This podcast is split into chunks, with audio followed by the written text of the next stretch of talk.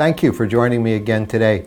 Uh, this is going to be our last week of the summer with the Psalms. It's going to take us up to Psalm 75 this week, which will be halfway, halfway through the 150 Psalms. And Lord willing, maybe next summer we'll, we'll pick it up with the second half of the Psalms. But thank you for joining me this week. And I love Psalm 66 because we, it's always a powerful thing when we can find our story in the story of the biblical writers. In fact, sometimes it's a good way to do Bible study to look and say, well, what character in this in this story in the Bible uh, do I most identify with, or or, or, or what theme here uh, relates to a theme that I might be experiencing in my life. So this is where Psalm 66 goes. It starts with, uh, very typically of many of the Psalms, shout to the Lord uh, all the earth. Sing the glory of his name. So shout for joy to God. In specific, he says, shout for joy to God, all the earth. Sing the glory of his name. Make his praise glorious. Say to God, how awesome are your deeds. Just kind of remember that phrase, awesome deeds. How awesome are your deeds. So great is your power that your enemies cringe before you. Isn't that a great thought that demon spirits would cringe at uh, our approach today, full of the Spirit of Jesus. All the earth bows down to you. They sing praise to you. They sing the praises of your name. And so he's starting in a very great place. But then, and here's where we start finding our stories woven in. He says, verse 5, remember he talked about awesome deeds? Well, he's going to go back to one particular awesome deed in Israel's spiritual history. Come and see what God has done. How awesome his awesome deeds for mankind. Specifically, verse 6, he turned the sea into dry land, and they passed through the waters on foot. So come, let us rejoice in him. And here is, of course, the one story that Israel constantly went back to as the most pivotal story in their history. It's around which the Passover feast was developed, where Jesus himself died at Passover so that God's judgment through his shed blood could pass over us.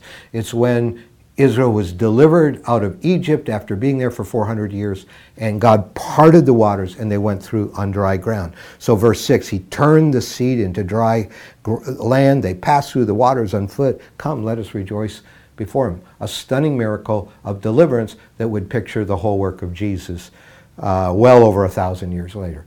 Now, he, he does this, and then, and then he writes, he personalizes the experience of the Israelites before Egypt. And this is where many of us find our story.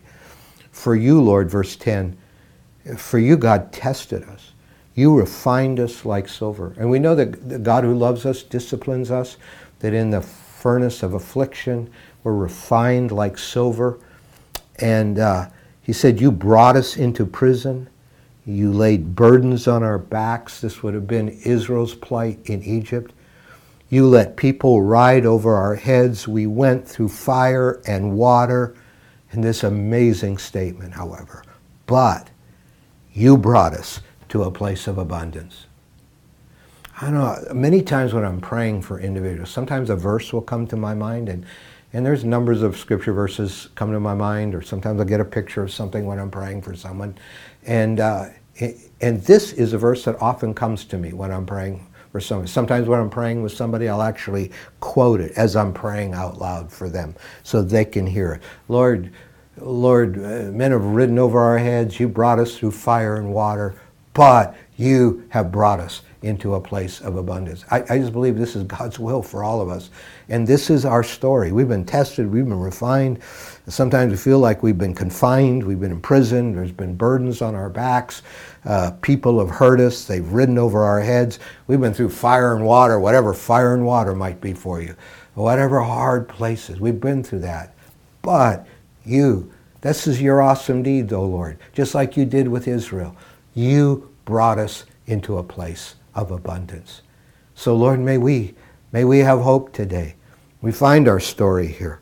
We find places of refinement and testing and hurt and pain. But my God, we thank you that you are in the process of bringing us into wide places, not confined places, places of freedom, not captivity. My God, we thank you. And thank you that Jesus lived all of this out for us to make these things possible. Thank you for the abundant place of your presence and being blessed with every spiritual blessing in Christ.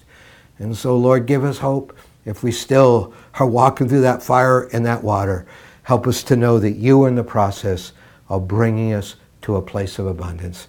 And we thank you in Jesus' name. Amen.